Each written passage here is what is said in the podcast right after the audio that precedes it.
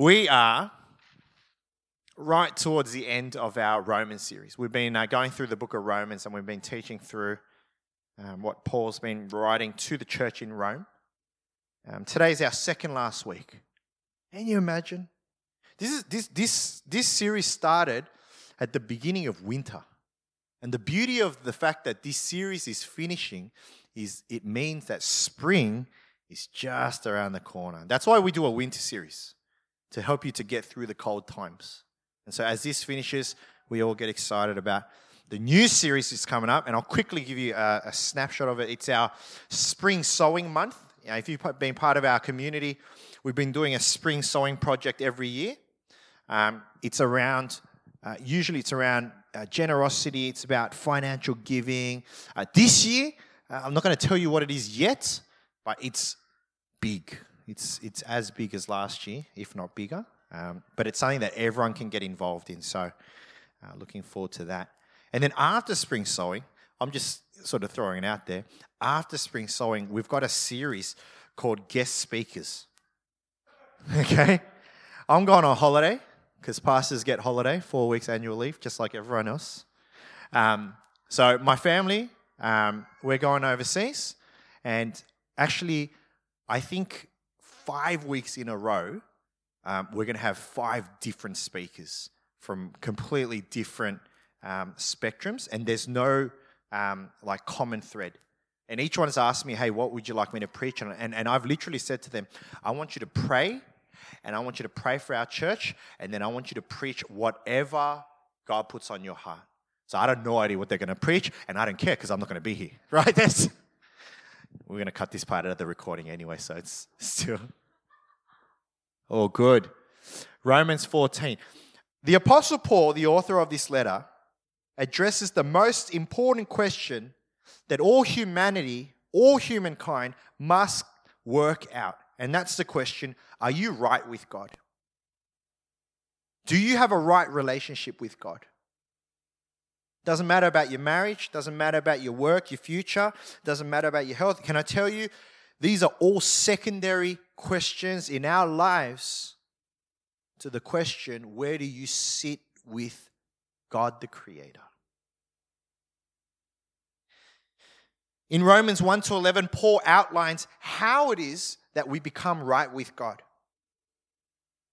That through sin, we broke the relationship, but through the death and resurrection of Jesus Christ and our faith in Him, we can be made right with God. So, first 11 chapters, Paul talks about how we can be right with God. And the last 5 chapters, from 12 to 16, Paul talks about, okay, if you are right with God, if your sins have been forgiven by Jesus, if you believe in Jesus, you put your faith in Jesus, how should you live?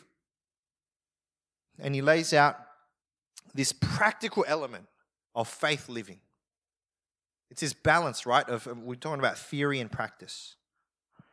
And today we're going to continue to look at that question. Well, if I'm right with God, if I'm a believer of Jesus Christ, if I know that Jesus has died for my sin and Jesus is my Lord and Savior, if I know that, how should I be living my life? What should my life look like?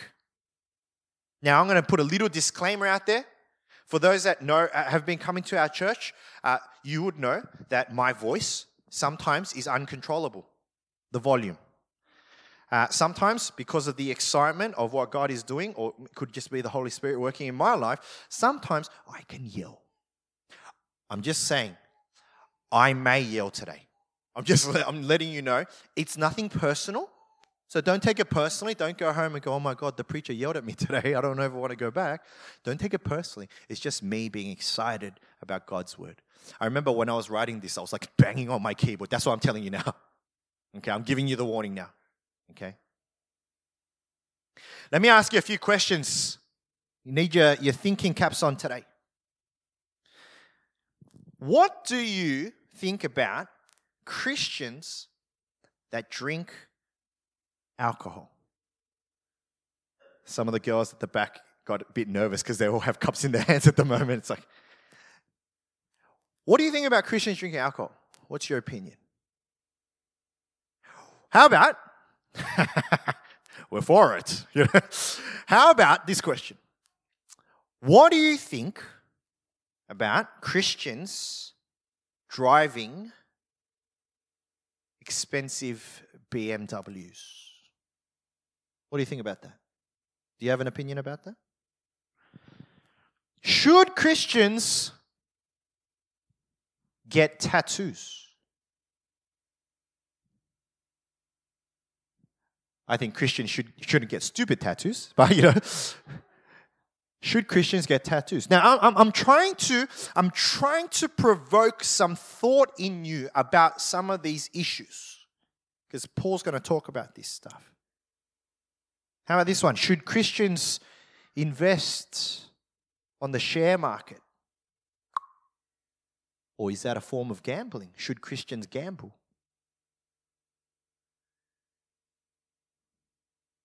What's interesting about all of these questions, okay, and I'm going to say it straight out, okay, there's no real black and white answer on it, okay? So let's just start with that. And let me point out something that's really interesting. There are people in our community, in our church, okay, don't look at each other if you know. There are people in our church that drink alcohol. Not me. Of course not me. Jokes. I'm completely over alcohol. I have different poisons in my life. There are people in our church that smoke. And not just cigarettes. Don't look at me. How did they know? There are people in our congregation that have other church t-shirts on. I'm looking at you, brother. You want me to go further? You want me to go? There are people in our congregation that actually enjoy watching AFL. What do you think about that? It's the devil's sport. Jokes. There are people in our congregation that on the census, when you had to write down occupation, they nearly wrote Pokemon trainer as their official occupation. You know who you are. You know, we have one of the most diverse congregations. You don't get this kind of diversity anywhere. You know, the people you hang out with throughout the week, is it as diverse as this community? It's not. Usually you hang out with pretty similar people. You know, there are people that have been coming to church since their mother's womb. And then there are people that have been coming to church. This might be the first or second time. What's my point? The point is this. The church is full of different people from different cultures, from different backgrounds, that have different values, that have different traditions. They do things differently, and we call this diversity. And diversity in the church is celebrated, not tolerated. Let me say that again. Diversity in the church is celebrated, not just tolerated. Someone different walks in, you don't go, oh, I'll let them sit in my church. No. Diversity is celebrated in the church. The church prides itself on its ability to gather people from all nations, different seasons of life, different socioeconomic backgrounds. You put them all in the same place for the one purpose, to love God and to love His people. This is what the church is known for, or should be known for. Paul is writing to a group of believers in Rome that reflect this type of diversity. There are Christians that have come from the Jewish tradition. There are new Christians that are from non-Jewish background, the Gentiles, and they've put them all together and gone, well, this is the church. And Paul is writing his letter to them. And what Paul is going to say is that as people from different backgrounds and different ethnicities and different traditions, we're going to bring all of this mixture together and we're going to make it work. And this is how we're going to make it work. And that's what Paul is going to write about in today's passage. Now, I need to make a very clear distinction. There are certain things in our faith that are black and white. Okay, we call these closed-handed issues. Okay, we celebrate diversity, right? But there are closed-handed issues that if you diverse off, then you put yourself outside of what we believe. Right? So, for example, the resurrection of Jesus Christ. If someone comes in here and says, you know what, I don't think Jesus actually physically resurrected, we don't stand there and go, woo, hallelujah, we celebrate your diversity. We go, woo, hallelujah, you might need to open your Bible. So there are closed-handed issues. There are closed-handed theologies that we hold on to, and we will die on that hill. But outside of that, there's a lot of what we call open-handed stuff, right? Gray stuff, right? And that's what Paul's going to talk about. It's the stuff that we can disagree upon, and it's okay for us to disagree upon. Just because we disagree doesn't mean that we're not Christian. Doesn't mean that we're not loving, okay? It's the stuff that there's no direct verse that says, you know, thou shalt not murder. No one's going to go, well, murder is a kind of a gray area, you know, like, okay, it's not that stuff. That's black and white. And what Paul wants to show in this chapter is this: how do you get along with people that have difference? How do you get along? Okay, there's three things. Number one, accept each other. Everyone say, accept. Arnie, say, accept. Accept. Now, don't judge him, because you need to accept him. Verse 1. Accept the one whose faith is weak without quarreling over, listen, disputable matters. Disputable matters. Okay? This is not quarreling over whether Jesus was the Son of God. No, that is not a disputable matter. That is a concrete matter. Accept the one whose faith. The first directive that Paul gives to us is the word accept. Paul acknowledges that there are those in the church who are stronger in their faith and those in the church who are weaker in their faith. That's what Paul's saying. Paul says that we need to learn to accept each other, the strong, the weak, and the weak, the strong. It said, because the church is a mixture of so many different things, you know, we're going to get disputable matters all the time. We're going to get these gray areas all the time. But Paul's first directive in how we deal with this is the word accept. In the early church, one of the big disputable issues was around the area of food. What you can eat, what you can't eat. And these were linked with the Old Testament laws. In the Old Testament, the Jews, the Israelites, they were commanded. There were specific laws on what they could and couldn't eat. All right? You couldn't drink blood. You know, you couldn't. That's right. You couldn't eat the mother and the child, same animal. So you couldn't have chicken and egg. I don't know, Nick, you just went blank on me. Nick knows. I'll ask Nick later. But what was happening was people from these different traditions were coming to church and they would sit down and have a meal. And some people were like, hey, you can't eat that. That's, well, not illegal, but that's not Christian. And they would be like, what? What do you mean that's not Christian? I can eat this. And there'd be these disputes. And food was actually a really big area.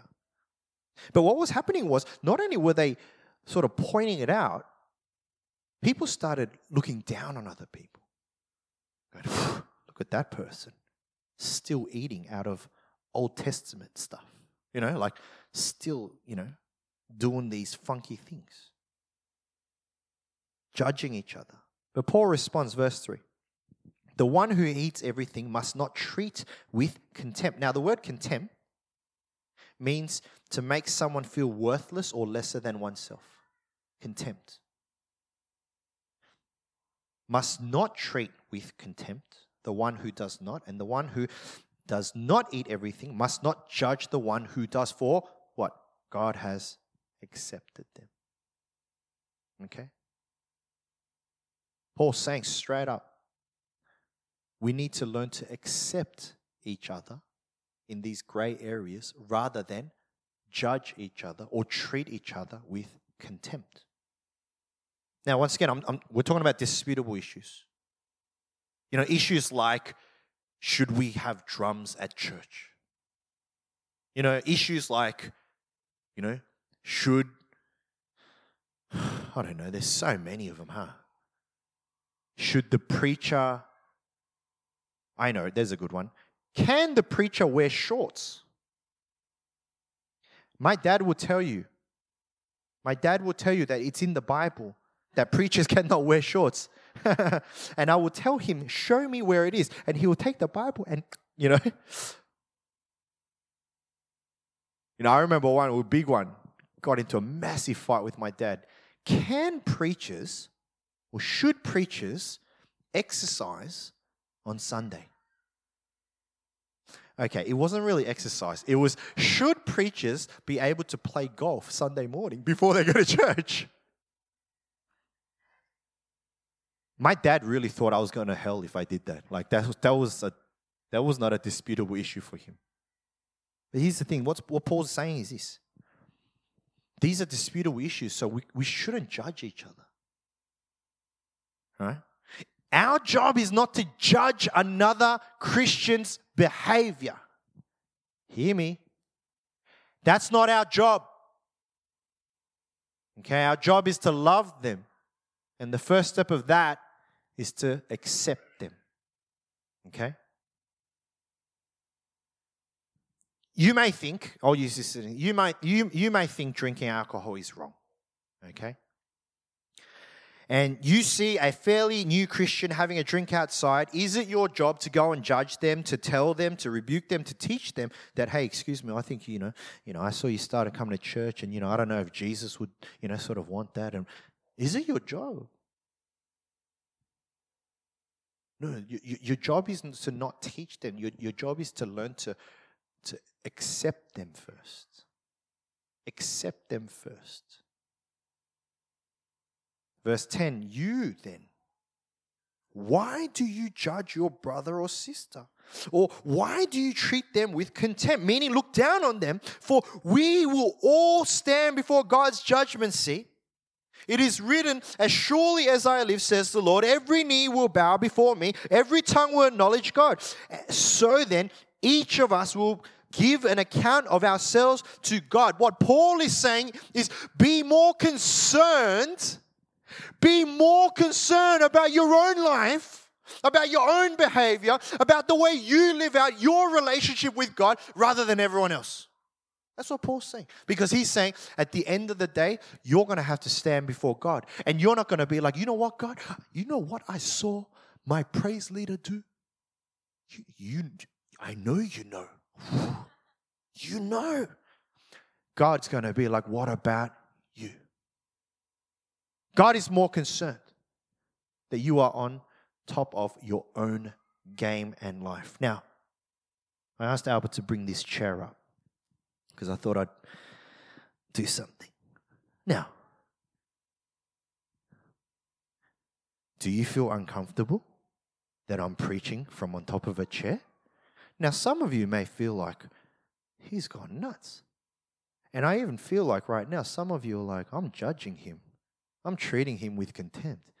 Don't judge me. Because what if I grew up in a church, right, where the preacher stood on chairs, right? Now, is there anywhere in the Bible that says thou shalt not stand on chairs while preaching God's word? No. Right? Now, is this weird? For you, yeah, of course. Now, if I wanted to go one more step, I'm going to stand on the piano, but that's more expensive than the, right? Now, if I stack 10 chairs up, right, would you go, oh, is that a bit dangerous? Yeah, it might be a bit dangerous.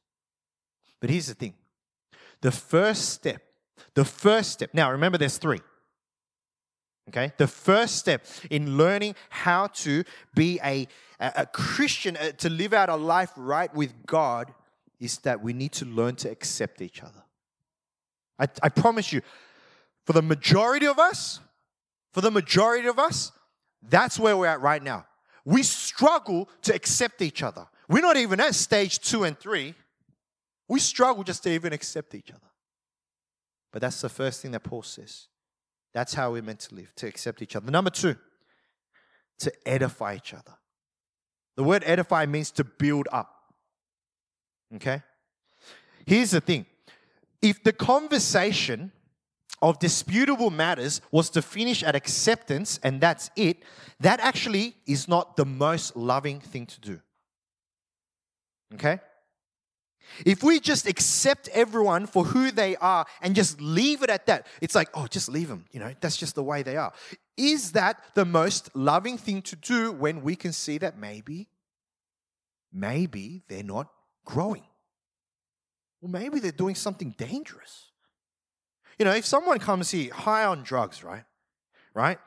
And you kind of go, well, the Bible, doesn't really say too much about drugs or whatnot. Oh, okay, let's just accept them. Let's just leave them for they are. And every week they just come high on drugs. Just every week on high on drugs. Everywhere. Is that actually the most loving thing to do? To just go, hey, man, you high again? Oh, that's cool, man. Welcome back to church. It's actually not. The second step is, once you've learned to accept them, you then need to learn to edify them, which means to build them up. Verse 19, let us therefore make every effort to do what leads to peace and mutual edification. This word edification literally means to build up through encouragement. It said the most loving thing isn't just to accept people for where they are, but it's to help them to build from where they are. Jesus, there's that saying, right? Jesus loves you for who you are. Jesus accepts you for who you are. And he does. Theologically, completely correct. But he doesn't want you to stay that way. Because we're transforming. We're changing to be more like him. Okay? If we just accept people for who they are without actually helping them grow, don't you think that that's actually a sign of neglect? It's like as parents, like our kids, right? Like if we just sort of let the kid be, and we don't actually teach them, we don't encourage them, we don't build them up to become an adult, actually that would be considered child abuse. Same thing in the church. Now Paul uses the issue of food, and it says in verse 13, therefore let us stop passing judgment on one another. Instead, make up your mind not to put any stumbling block or obstacle in the way of a brother or sister. Now, let me go back to the example of drinking. Now, by the way, I have no problem with drinking. I'm just getting this completely straight. Okay? I don't think the Bible has any problem with drinking. Now, you get sloshed, okay? And if you're like, I don't know what slosh means. Well, that's a good thing, because if you know what sloshed means, then you probably need to come and speak to me afterwards. The Bible says very clearly, don't get drunk. Don't lose self-control. Don't get drunk. Okay, so if you're getting sloshed, then don't do that. It's just not good. But having a drink, no drama. Anyway, I really don't believe that drinking is a sin. My conscience is clear, okay? But say a new person comes to our church, right? New, young, just come to Christ. And they don't agree with me. They don't agree that drinking is a sin. They think drinking is a sin. They think that drinking is the doorway to hell. It's just one little step at a time. Okay? What's the most loving thing for me to do? Is it go, well, you believe that, I believe this, and let's just live out our lives whatever we want. Is that really loving? It's not. What Paul's saying is, in that situation, even though you have the right to live out your conscience, what you're comfortable with, what you think is right between you and God, even though you can do that because of the other person, because you love that other person, that you would lay down your right to do what you feel like is correct because you love the other person more. Right? And this is what we call removing the stumbling block. Right? Removing the alcohol. The question isn't, what is the right thing? What is the right thing? That's not the question. The question is, what is the loving thing? What is the loving thing?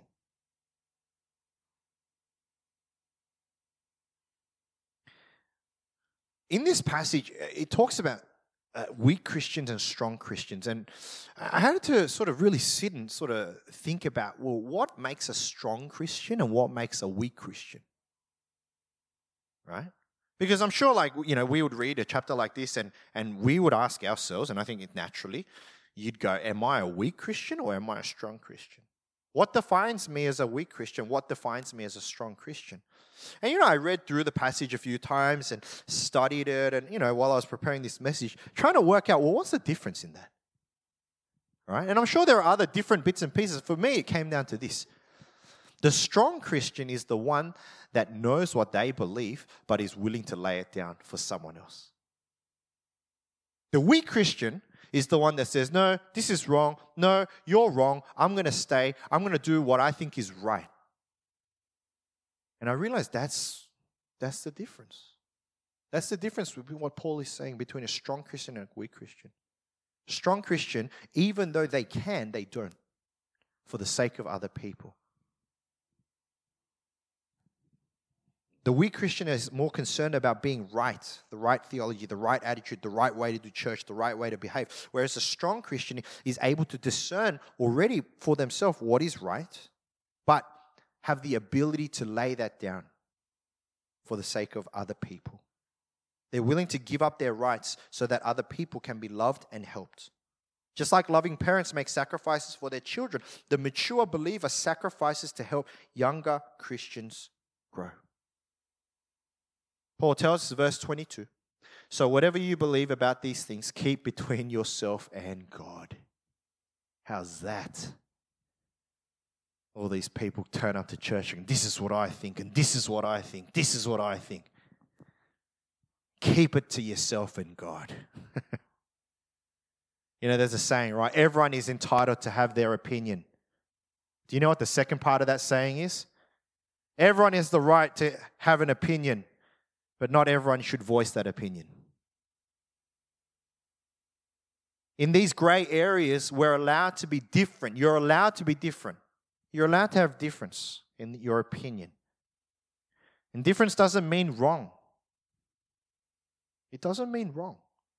Your view, my view on different things, it doesn't mean you're worse or I'm worse. We're just different. If I'm standing on a chair preaching and that... I'm okay with that, then that's just, I'm okay with that. You might not be okay with that. It's just different. But what Paul says is, first, you need to accept them. And secondly, you need to help them understand and help them to be built up. So it'd be like, you know, you coming up to me and go, Steve, you know, like, I understand that, you know, as you grew up, you know, you stood on chairs, but, you know, your forefathers, they were a lot skinnier than you. Maybe standing on the chair and preaching may not be good for your longevity in life. But you don't come out and go, you know, you're wrong, you're wrong, you're wrong, you're wrong. We accept first, and then we edify. Accept and then edify. Thirdly, after we learn to accept one another, and after we edify each other. The third thing that we do is we please each other. Chapter 15, verse 1 and 2. We who are strong or to bear with the failings of the weak, and not to please ourselves. Each of us should please our neighbors for their good, to build them up. Paul finishes this part of the letter pretty much telling us that the way that we deal with difference in the church, the way that we deal with different opinions in the church, the different styles in the church, is firstly, we accept them. Secondly, we do everything we can to build them up, to encourage them and to edify them. And the third one is this: we please them and not ourselves. It's pretty much saying, don't be selfish. Don't live selfishly.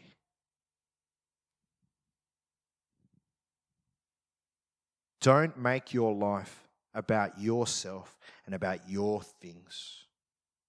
You know, how many times have we been in a setting, right, where, you know, that guy or that girl comes into that meeting and all they want to do is talk about their opinion, their thoughts, their ideas. And, you know, someone else has an idea, and that's a stupid idea. And, you know, and then imposes their, you know, agendas all on them. What's that all about? It's just about me being selfish. But what Paul is saying, we need to live with the idea that the goal of pleasing one another. And that comes back to the great commandment, right? Love God, love people. God never said, this is the greatest commandment, love God, love people, and love yourself. God never said, love yourself. God never said, look after yourself. Nowhere in the Bible does God say, hey, and by the way, take care of yourself, because no one's going to look out for you. No, that's what the world says. Why do we need to take care of ourselves? Why do we need to look after ourselves when we've got God looking after us? God says that our lives should not be about us. But the reality is, we're all very selfish. We're very self-centered.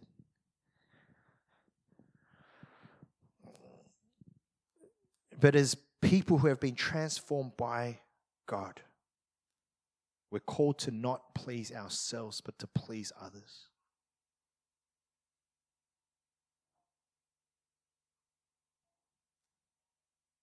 You know, we have a lot of difference in our church. We do. And there are times where it does get uncomfortable. You know, I don't think it's been the worst. Like, I've been to other churches and I go, wow, this is... Sometimes I'm like, wow, this is borderline like grey, black, you know. And I've had so many experiences in our church. Some people just turn up and they're like, you know, this is wrong and this is wrong and this is wrong. And then you're doing this wrong and you need to change it. And you need to tell them to wear, you know, this kind of clothing. And you need to tell your band to do this. And you need to tell your welcomers to do smile more. And, you know, like, you need to serve this kind of food. Man. So everyone is entitled to their opinion, but how does sharing that opinion build the church of Christ? It doesn't.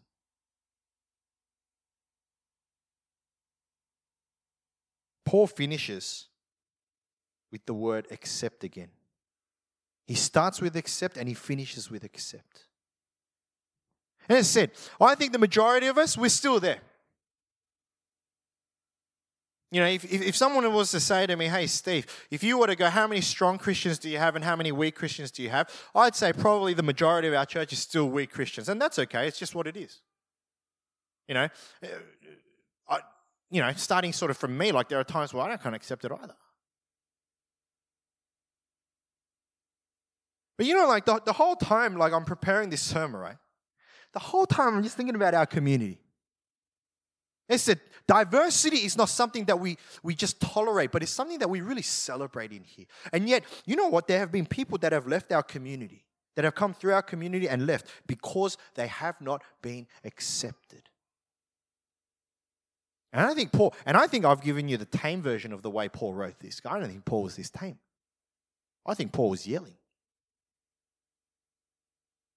I think Paul was saying, how dare you? How dare you judge others because of the way they look, what they wear, how they worship, how they sing, what they do for a job. You know, it's just in our minds, hey, it's just the way we're wired. You know, someone walks in, they're wearing something a little bit different. Or they've just got like, you know, piercings, like kind of like a dot to dot, like, you know, like, and hey, and we've had them, right? You know, I think God has blessed us with these people that have come into our church. And have we got it right? No, I don't think so. Not all the time. Because I think if we did, they'd be here. But this is something we need to learn. And it goes back to this really simple idea. We need to learn to accept people because Jesus accepted us first. If Jesus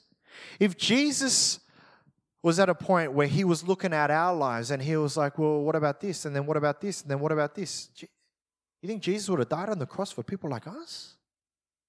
There's no way.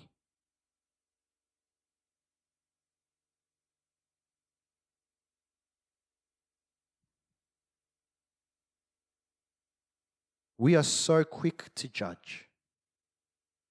We are so quick to put people in their stereotypes. We are so slow to accept. We are even slower to build up. And we are still very, very selfish. But as believers, God calls us to something higher. He calls us to a life that is higher than just making it about me. The whole point of surrendering our lives to Jesus is to say that I'm going to live for your will. I'm going to live for your plans. I'm going to lay down my thoughts. I'm going to lay down my agendas. I'm going to lay down my plans. I'm going to live for you. I'm going to live for you. And no matter what it takes, I'm going to live for you. And yet, this is, as much as we proclaim it, we just don't live it. Because everything about our lives is still about ourselves. What I can get. They didn't love me. They didn't accept me. They didn't, you know, hang out with me. They didn't give me time. They're not my friends. It's about me. Me, me, me. You know the most unhappiest people in the world are the most selfish people? You know that? Because they're just consumed with themselves. But God calls us out of that. He gives us a purpose beyond just living a good life. And that's what He wants for you. A calling that goes beyond my own kingdom, but one that goes to serve His. A kingdom where all are accepted, no one is neglected, where we love God, love each other. A kingdom that is other-centered, not self-centered. And I really want to challenge you tonight. I want to challenge you tonight, especially if you're like, you know, like if you're hearing this, right? And I am closing. If you're hearing this and you're like, man, I can think of the 10 people that need to hear this sermon. You're the weak Christian, okay? And that's not a judgment. That's just where you're at. And we love you, we accept you, and we will build you up. But if you're like thinking to yourself, right, if God is pulling on some strings saying, hey, you really need to hear this. Maybe it's the way you come to church. You know, it's like, are you going to go to church today? Yeah, maybe. Wow. You're going to make a decision based on what? Based on whether you feel like going to church or not, whether you go to church, like whether you go to worship God, whether you go to serve people. It might not be true. What about life group? I'm busy. I'm going to neglect the family of God that God has put aside for me to encourage and to build up because I'm busy. I got plans. Oh, Arnie was so funny. The reason why Arnie is so big on that plans thing is because, well, firstly, Arnie doesn't have that many plans. And so when he makes plans, they're very important. But, you know, he makes a really good point. When people say, I might have something that day, it means that what you're saying is, I'll pencil you in, but if something more fun or more important comes up, then I'll go to that. Thank you for loving us. You know, thanks for making us a priority. It's rubbish. That's rubbish. Jesus isn't up there going, yeah, you made a good choice. We're called to love God and love people. When you're right with God, if you're right with God, and there's no judgment whether you are or not, but if you are, then your life must transform in that way. It must be translated in your life, and the way that we deal with each other must change. And it starts with acceptance, and then it goes to building each other up, and then it goes to pleasing each other. Can you imagine if our community could really get this? Like, really, anyone, everyone turns up, they're accepted. And then we love them and we build them up and we encourage them. And then we live for them and we try to please them, we try to serve them. What an amazing picture that is. Do I believe we're far off? No, I think we can get there. But it starts with individual decisions. Whether you choose to live out this life the way God intended it for you, to live out the calling God intended it for you. Let me pray.